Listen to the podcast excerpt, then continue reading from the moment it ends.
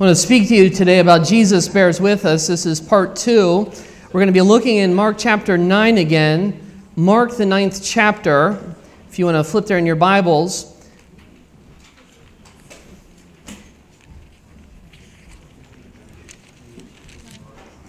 Mark chapter 9. We're talking about this, uh, this man who has a son who has been um, horribly demon possessed. He has been uh, demonized to the point of where he's, uh, he's no longer in control. Horrible case of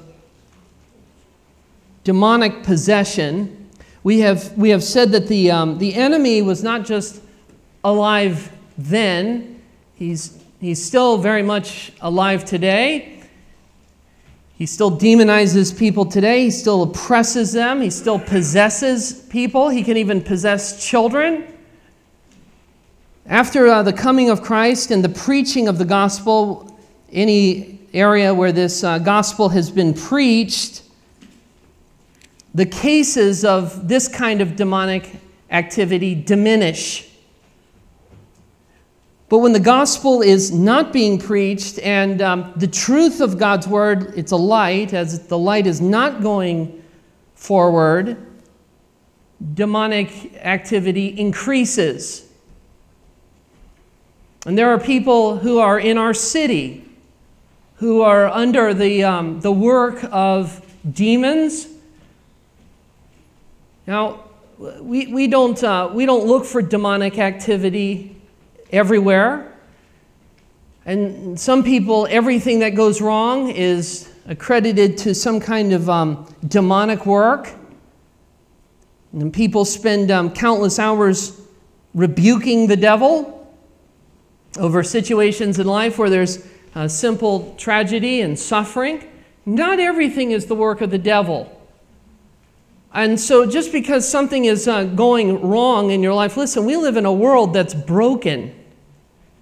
The reason things ultimately go wrong is because when Adam fell, this whole world was dipped or plunged, was baptized into sin. And as a result of sin, there's, a, there's brokenness in this world. There's a tragedy in this world. There's heartache in this world. But the devil works in concert with our sin. And the opposite extreme is to say the devil really doesn't do much at all. Or the, de- the devil is simply a, a picture for something that's evil, but he's not really a personal being. That, that's not true at all. There is real demonic activity. There are real beings who are demons. Demons are fallen angels who hate God. They despise his work. Uh, they don't like anything that Christ does. They don't like the preaching of the gospel. They don't like seeing people get changed. And we can become mesmerized if we're not careful with the demonic, with movies like The Exorcist and uh, all sorts of sensational things in regard to the devil. Many people are obsessed with this kind of thing. Movies that include this kind of working, they're obsessed with it. People who are obsessed with the working of, of the devil. And uh, people who are interested in what is an exorcism like, and all of these things, that strange things that we do not find within the scriptures. The Bible actually has something very interesting to say. We can talk all about demon possession. We're going to talk about that in, in just a moment. We can talk about the uh, demonic activity over certain people, even over children. Even over children. This child was evidently very young when he uh, came under the influence of uh, Satan in this pervasive way. But the Bible says something in, in 1 John chapter 5, verse 19. It says this, uh, verse 19 says this, For we know that we are from God. Well, that's good to know. We know we are from God. Do you know today you're from God? that you have been uh, saved, that you have been born again, that you have been changed. That assurance to know that we are from God. But then John says this, and the whole world lies in the power of the evil one. The whole world. The whole world system of evil. Listen, we don't have to just look for cases of uh, crazy demonic possession to simply say, oh, there's the work of, of the devil. Listen, this whole world, the Bible says here in, in 1 John chapter 5, yes, it's ultimately under the sovereignty of God, but there is a system of sin that is pervasive and full in our society, and it's run and it's ruled by Satan for the whole world, it says, not just parts of the world, but the whole world lies in the power of the evil one. Before we get into the sensational, and before we start talking about um, people who are demon possessed, the, the question that we need to be asking ourselves is this Am I under the control of the devil? Now, you might not be possessed by the enemy just because uh, you walk in here and you're not even a believer. You say, I don't even know Christ. That doesn't make you demon possessed. There's lots of unbelievers who are, who are not demon possessed. There are, there are many people who reject God and are not filled with spirits of, um, of Satan. But the question remains because the truth is that there are people who are living lives where they're not foaming at the mouth. They are, they're living lives where they are not um, uh, throwing themselves into fire, as we're about to see who are saying all sorts of bizarre things or eyes rolling into the back of their head, who are still under the power of the evil one. Listen, we have to be a slave to somebody. Uh, we, we were not made to just be these free beings and not enslaved to anyone. The truth is, we are born in sin. We are born in wickedness. We are born into chaos. And we are born enslaved to the wicked one. And so a person can, can go around, listen, they can have a, um, a nice job, they can have a uh, relative control over their mouth, they might not have a foul mouth. They, they, they might be seen as a, a nice person, they might live a life that many people consider decent and moral. And yet, that very person, listen, if they do not know Christ, they are enslaved to sin and under the power of Satan. That's what the scripture tells us. And so, before we get into talking about, well, this person is demon possessed, and oh, isn't that amazing? The question really needs to come to us first Am I under the power of Satan? Because either we are slaves to Satan, or the scripture says after we get saved, we're not just free. The Bible doesn't just say, hey, you're free. You're not, you're not enslaved to anybody. The Bible says that we become slaves of righteousness. This is why we call Jesus Lord. This is why we call him Lord. It's not just the, the, the Greek word kurios. It's not just, oh, well, he's, you know, he's just, uh, that's what we call him because that's what the Bible says. That's not what it means at all. Well, we just call him Lord because that's a nice little title for Jesus. We call him Lord. No, no, it's real. And what Lord means is he's our master and we are his slave. Now, listen, what the scripture says is this there is nothing more freeing and more life giving and to become a person of dignity and, uh, and, uh, and a person who is living a life of true freedom is really to be a slave to Christ because, listen, there's no greater master than Christ. He liberates us, He frees us, He changes us. We're set free. And when we serve Christ, there's nothing more beautiful He's not, he's not standing over us with a whip. When we think of um, slavery in the South, listen, all those images are not the slavery we're talking about when we're talking about being a slave to Christ.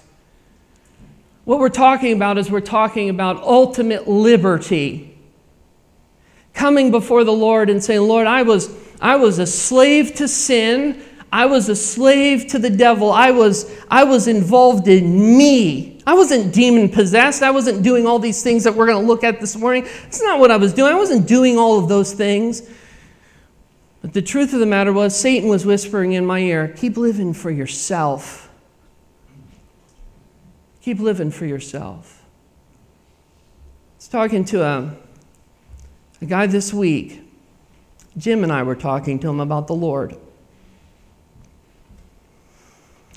He said, I don't go to church. God's in my home. Right away, when we hear things like that, and we hear people talk like that all the time, we begin to talk about hell. He says, I've lived through hell. I said, Oh, no. No, no, no, no. No, you haven't. Oh, I'm living in hell right now. I said to him, I said, Listen, this is, this is the best it's ever going to get if you don't know Christ. Because let me tell you, once you die, it gets a lot worse. It doesn't matter what you're living in right now.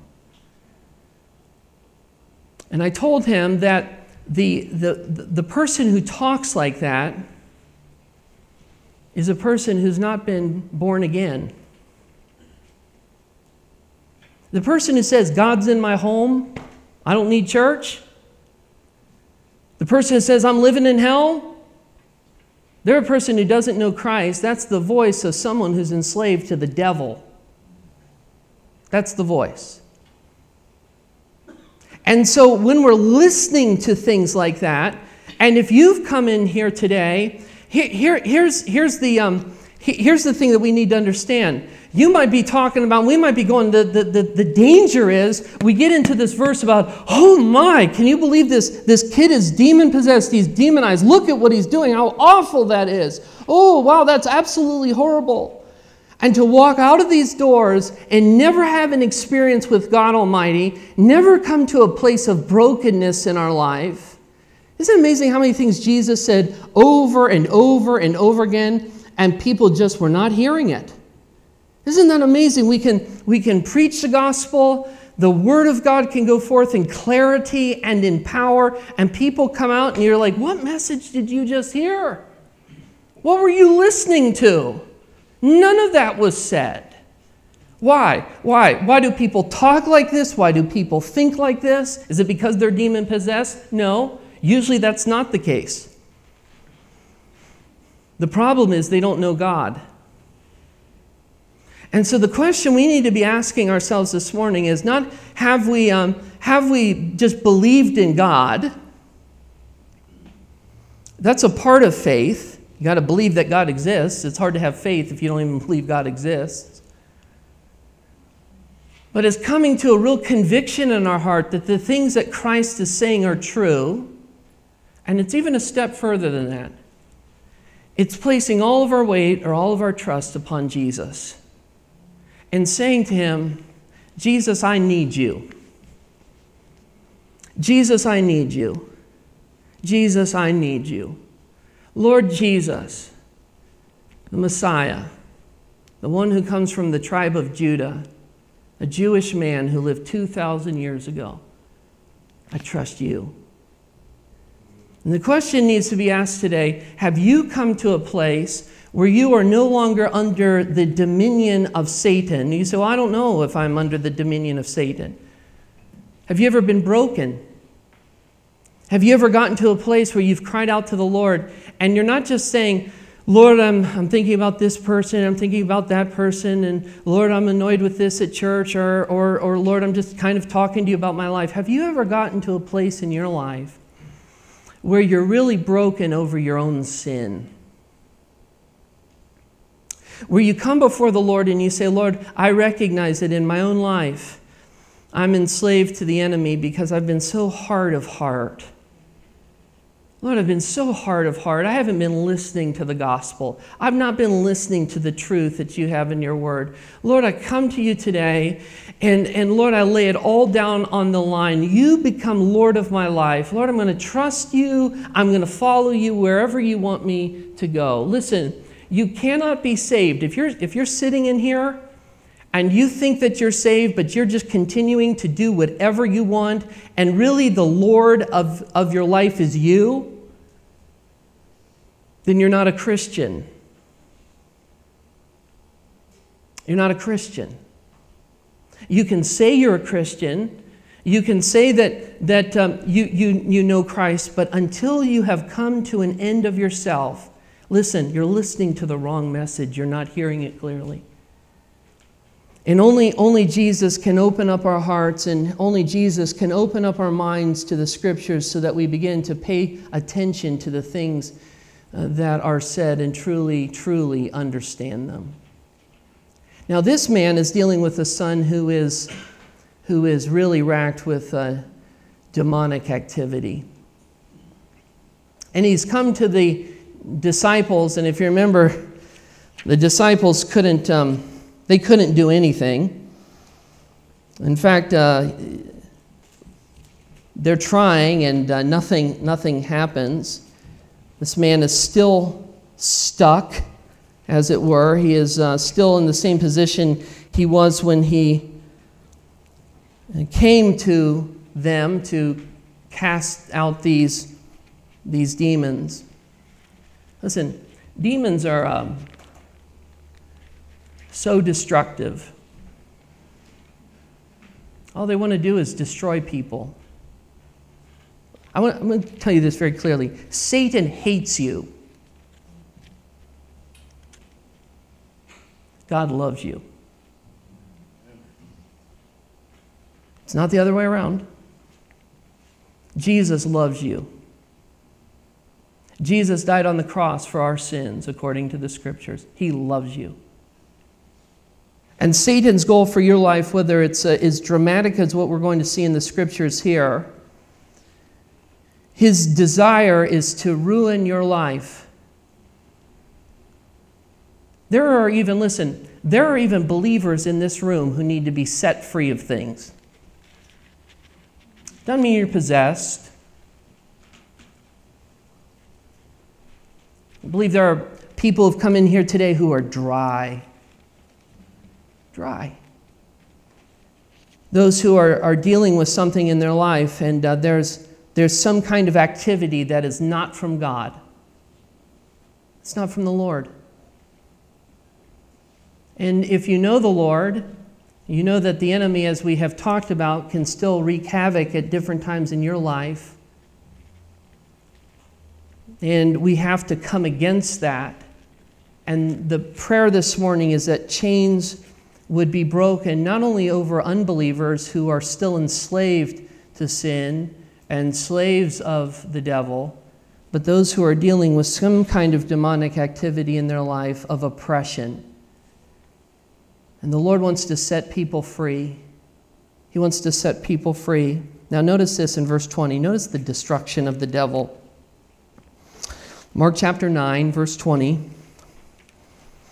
And they brought the boy to him. So, disciples couldn't do anything. The um, disciples have tried. They've, they've, tried to, they've tried to cast him out. Come out of the boy. Come out of the boy. Nothing's happening. Come out. Pretty soon they're like the prophets of Baal. Remember those guys? Run around, run around uh, Baal. Oh, Lord, Baal, we, we ask you to send fire. Nothing's happening. Remember those guys? And finally they're cutting themselves and Elijah comes down, he's like, What's going on here? Calls fire from heaven. Jesus, a better Elijah, powerful. You can just see the, the disciples' exasperation as they're, they're trying to cast this thing out. It won't come out. Mark chapter 6, Jesus had sent them out with authority over demons. Before, they'd been casting demons out, they had been doing it before.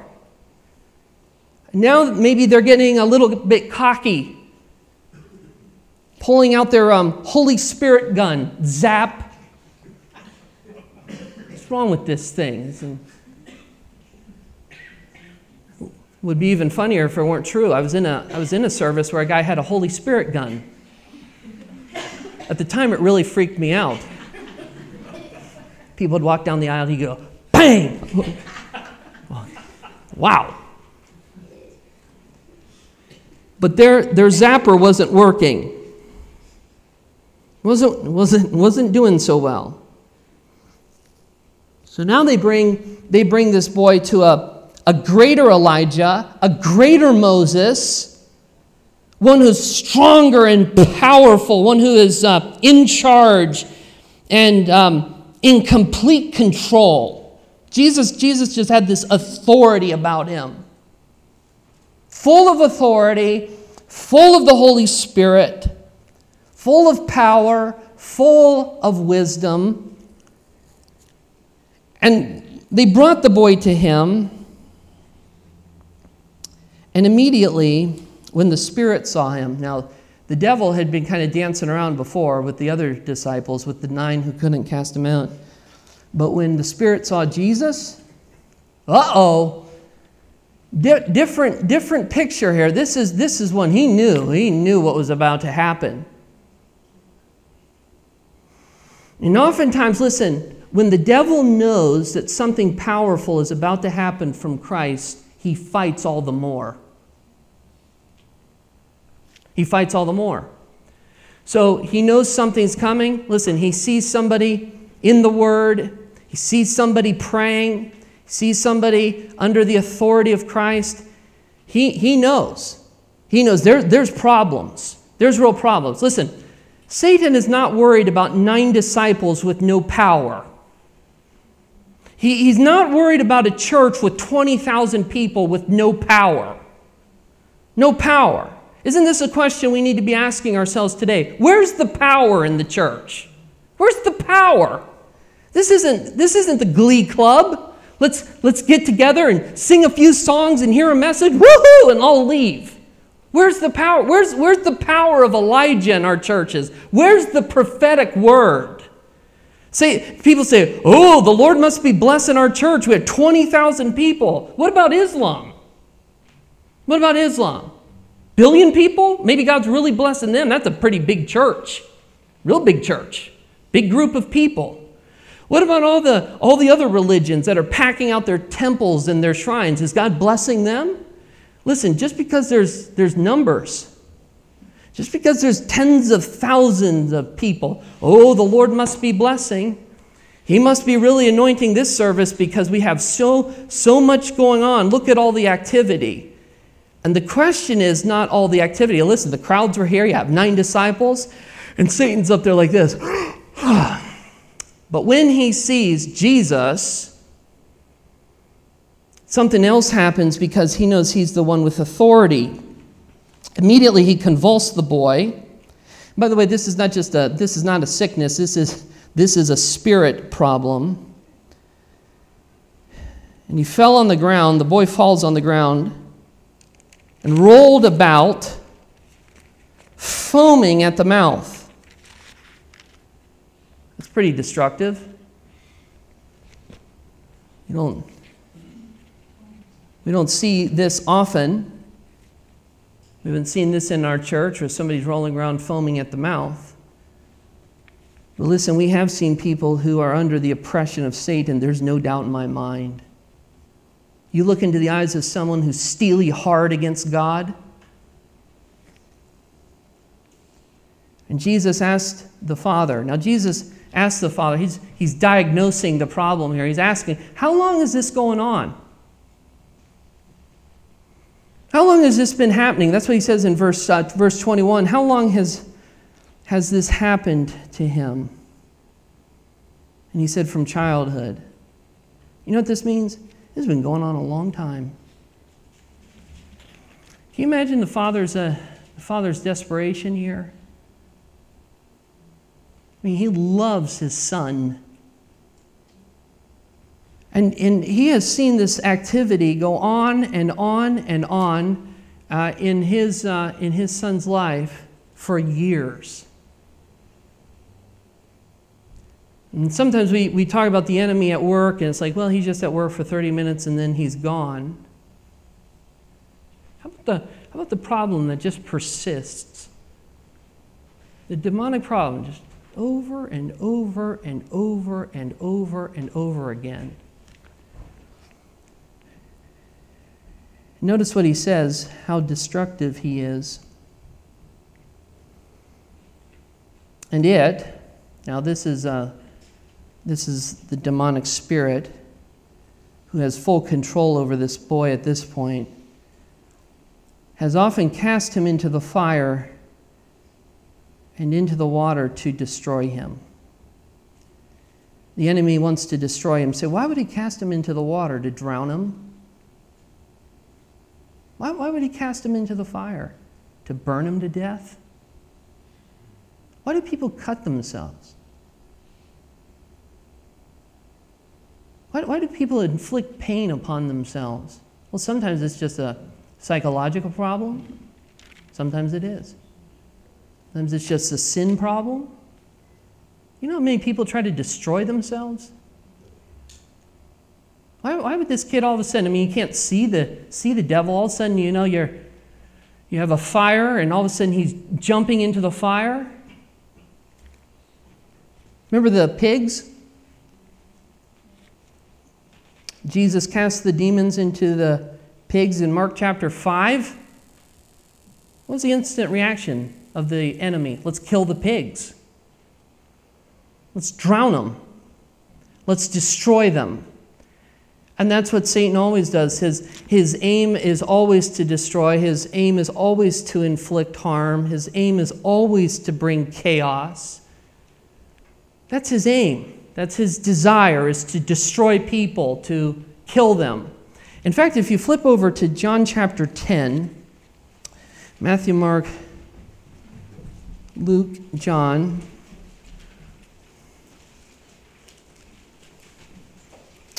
John chapter 10.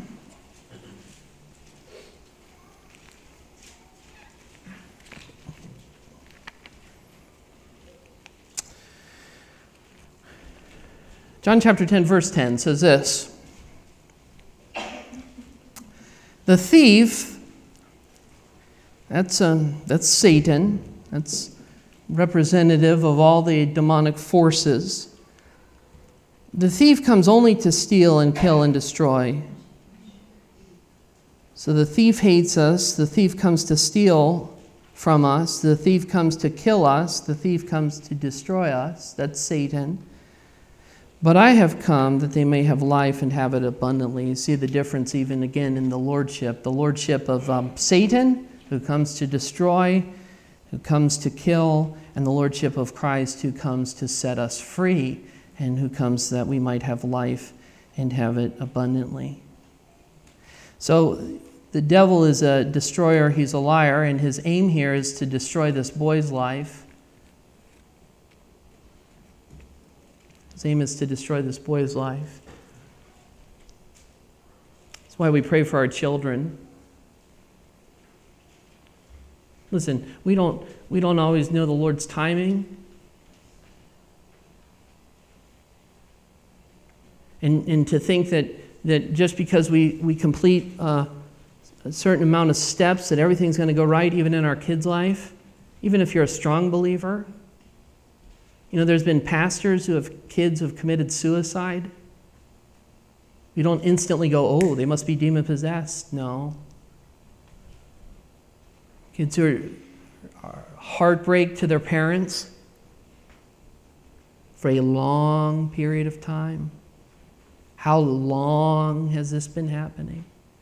How long have you been watching your child under this influence? How long? How long? How long? Can, you can hear, the, again, the compassion, the authority of Christ over this situation. Even as this man begins to confess, it's been a long time. It's been a long time. Maybe that's you this morning. You're just going, it's been a long time. It's been a long time. I've been praying over this for a long time. That God would have uh, victory over the situation. But the father is desperate here, and he asks Jesus a question. He says, But if you can do anything, his question is about Jesus' power. Do you have the power? I don't know. I'm starting to doubt now. Listen, I brought my son. Uh, this is a question of ability. I thought, I thought that we were going to get help. This isn't if you will, that's a, that's a different question. If you will, there's nothing wrong with coming to the Lord and saying, Lord, if you will, Lord, will you do this? Lord, will you do this in my life? Lord, I'm asking you, Lord, if you will, will you do this? That's a good faith filled question. In fact, we see that if you go back to Mark chapter 1, there's a difference here between, between questions. The Lord doesn't rebuke this man when he asks this question. And the leper, verse 40 of Mark 1, and a leper came to him, imploring him and kneeling. If you remember this, as we went through this, and kneeling said to him, If you what? If you will, this is a different question. If you will, you can make me clean. Was he saying, Jesus, are you willing? Listen, sometimes the Lord is, is not willing. Desire is always for those who cry out for mercy, but sometimes the timing of God is much different than our timing. We come to the Lord and say, If you will, and the Lord's saying, Wait, if you will, wait. So we keep coming back to the Lord, if you will, if you will, if you will. How many of you have prayed that prayer and then you've had to pray it again? If you will, if you will. This is a different question that this guy is asking. He's saying, if you can. I don't know if you have the power. I'm not sure anymore. I came to the disciples, and these are like the nine stooges. I mean, they're, they're just trying to cast this thing out, cast this thing out, cast this thing out. We heard great reviews about these guys. We read Mark chapter 6. Of course, they hadn't really read it. We read Mark chapter 6, and we heard that these guys were casting out demons. We come to them, and they can't do anything. It's been like a circus. And I had my hopes so high that you would do something. And now, Lord, I'm beginning to doubt if you have the power to do it. Not sure. And Jesus said to him, verse 23, so he says, If you can do anything, into verse 22, have compassion on us and, and help us. He's not just saying help my boy, he's saying help me too. If you help my boy, you're helping me. And Jesus said to him, this is a gentle rebuke. Jesus said to him, verse 23, if you can, if I can, that's the question he's asking. If I, I can, I have, I have all authority all things are possible for the one who believes. He throws it back on him. He's saying, Do you really believe I have the authority? The question is you. Where's, where's your faith? It's one thing to say if you will, it's another thing. It's another question to say if you can. Jesus is saying, Look, I can. I have the authority. I have the power. The question is, do you believe I have the power? And immediately the father of the child cried out. This is such a beautiful verse. And he said, Now listen, he's, he's weeping. In fact, some of the manuscripts say with tears. So he cries out, he's weeping. Have you ever just been broken before the Lord? You're just so desperate. Just that, you're just broken. The Lord has this gentle but commanding way of saying, If I can,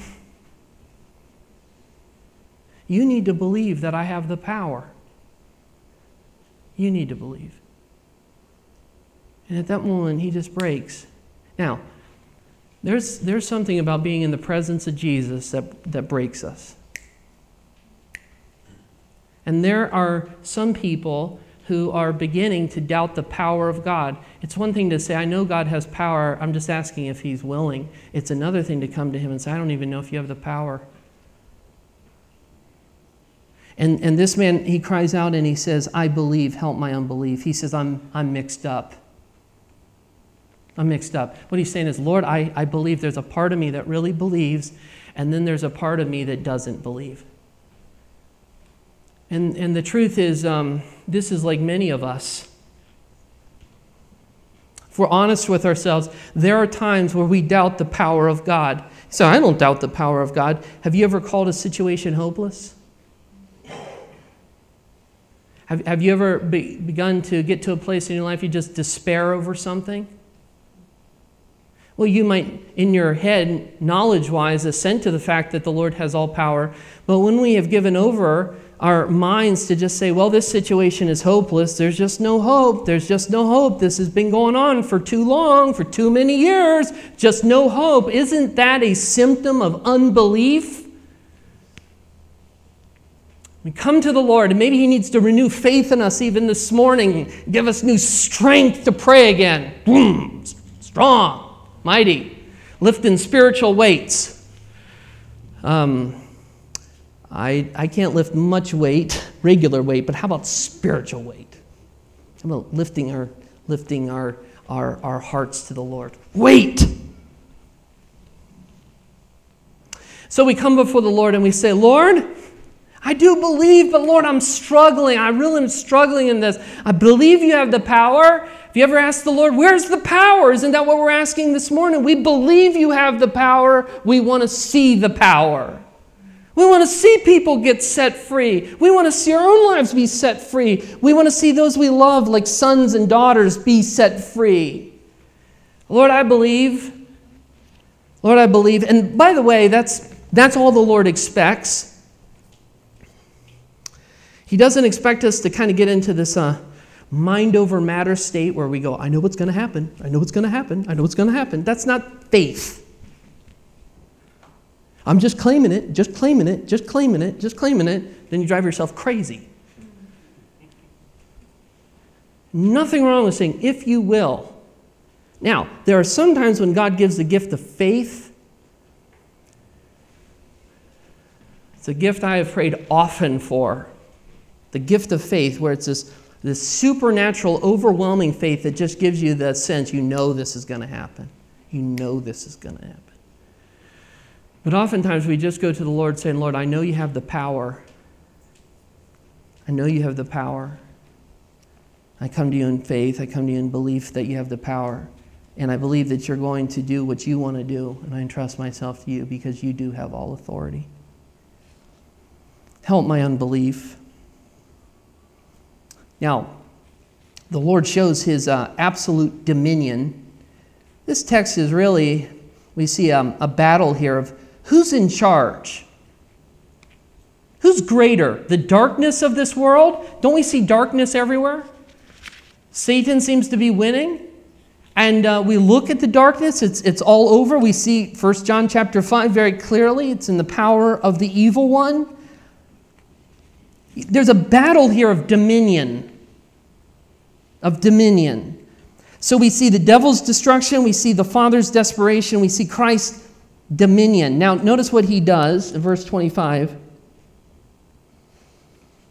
And when Jesus saw that a crowd came running together, uh, Jesus was not interested in putting on a show. That's what he's, he's not interested in doing that. Let me just, hey, everybody come, you know, put your, uh, put your quarter in the slot and I'm going to perform for everybody. That's, that's not what he's doing.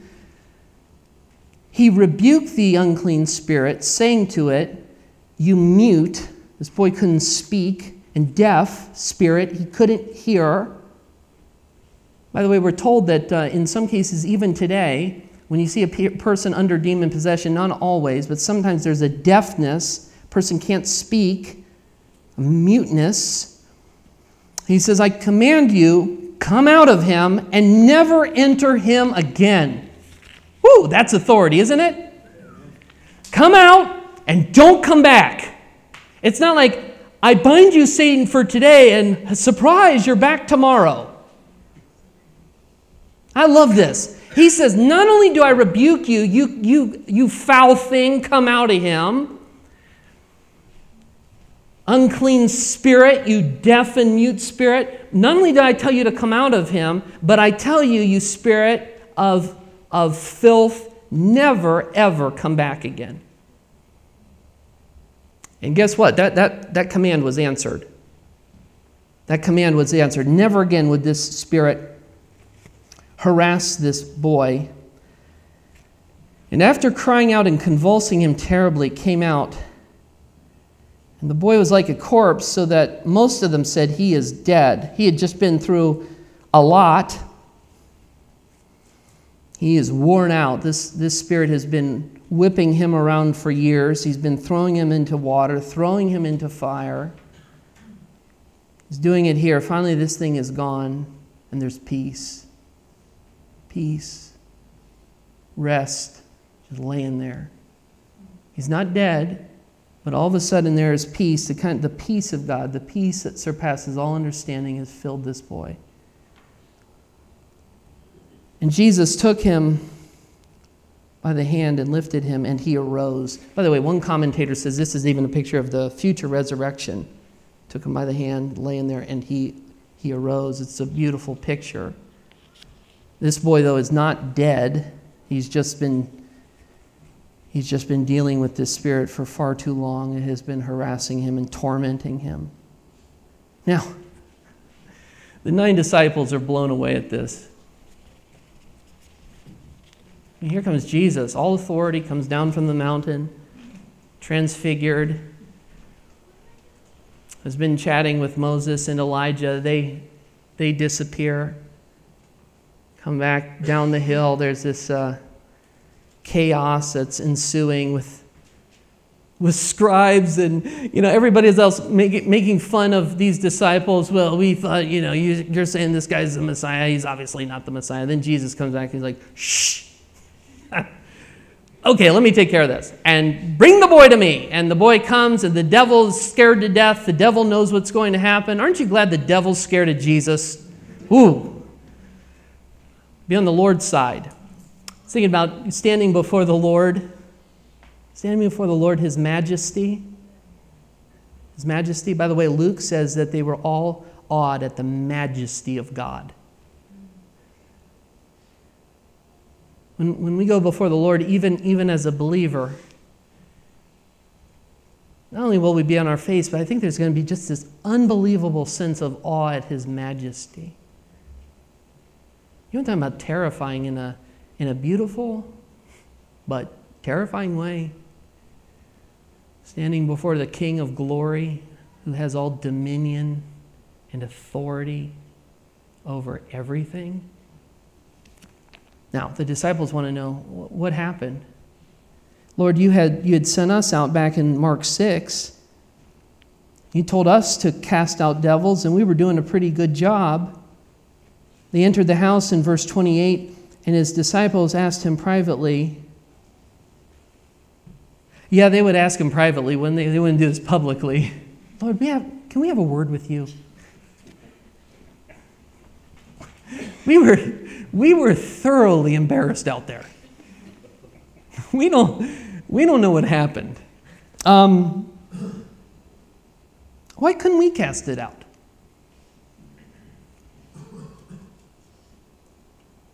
And Jesus said to them, He said to them,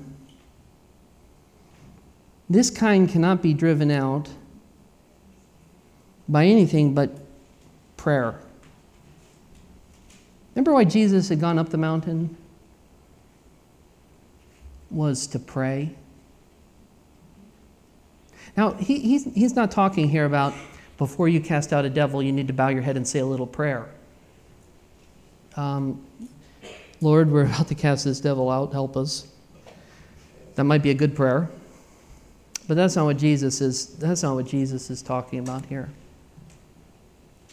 He, he's talking about a life that is co- completely committed to prayer, a praying person. A praying person. Person who loves to pray, a person who doesn't just go, hey, the Lord gave me, gave me this gift. I can uh, cast out uh, demons at will. And then they find out, oh, I can't. I need the majesty, I need the glory of God. I need to be a praying person. The Lord isn't just saying, say a little prayer here today and say a nice little prayer tomorrow. This is a person who has power in their life. Listen, because in the secret place, they're a person of prayer. You know what the secret of revival is? You know what the secret of a, a powerful church is? It's prayer. It's people getting on our knees before God and saying, God, do something so that when the devil does come, we have authority to say, Be gone and never come back in Jesus' name. It's a life that's given over to the practice of prayer. It's not just saying prayers. It's a person that says prayer is the very air I breathe. I have to pray. I have to pray. I have to get alone with God. I have to get alone with God.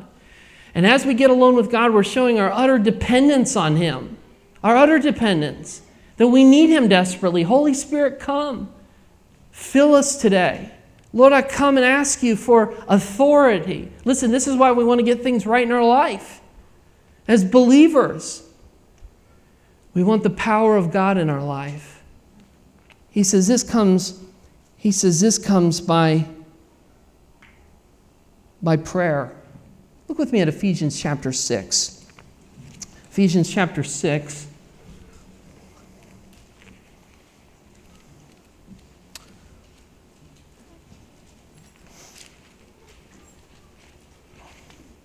Ephesians uh,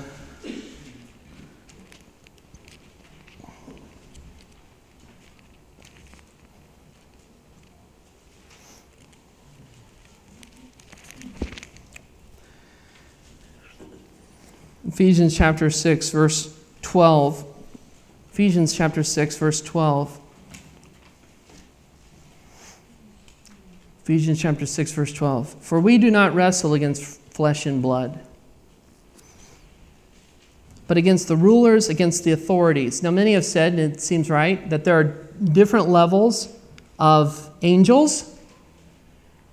There are archangels, there are, there are, there's a whole host of ranks within the angelic community, and it's the same thing with the demonic community.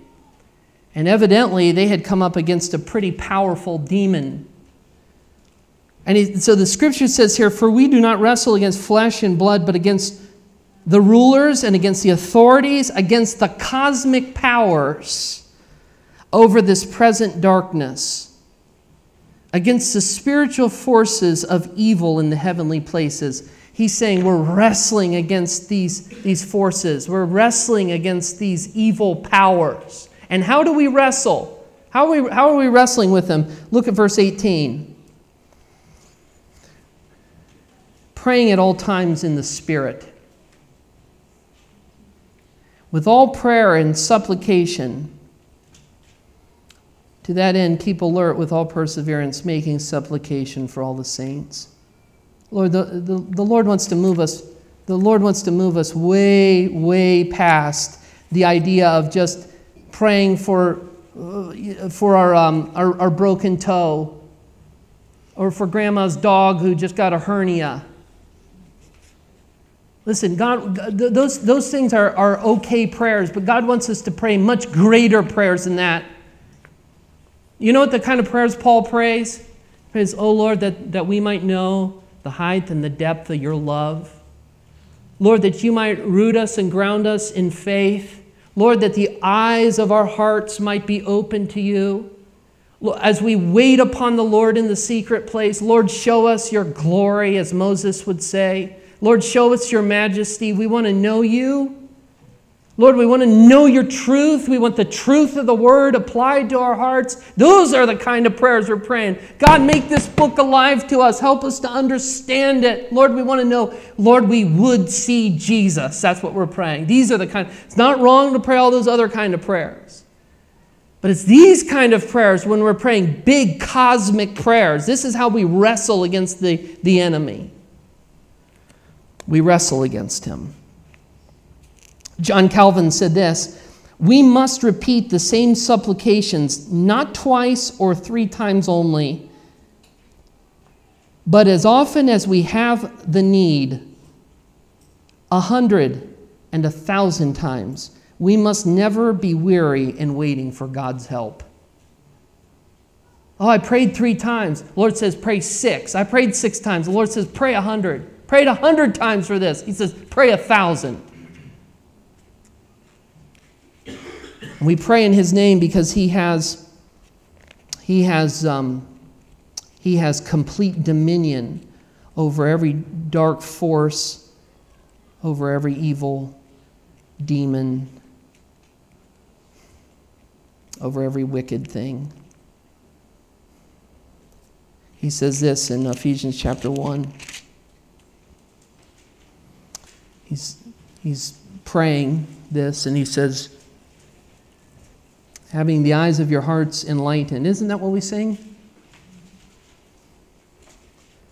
That you might know the hope to which he has called you. And then he talks about here dominion, verse, verse 21. Notice what it says here. We pray in Christ's name because he has all authority, he has all dominion, far above all rule and authority and power and dominion, and above every name that is named, not only in this age, but also in the one to come. And he put all things under his feet and gave him his head over all things, the church. So we come in Christ's name, we come in the name of the one who has complete authority and complete dominion. We come in his name and we pray and we pray and we pray and we pray and we pray. If I could ask someone if they'd get the uh, crystal and the worship team, but as, as, they're, as they're doing that,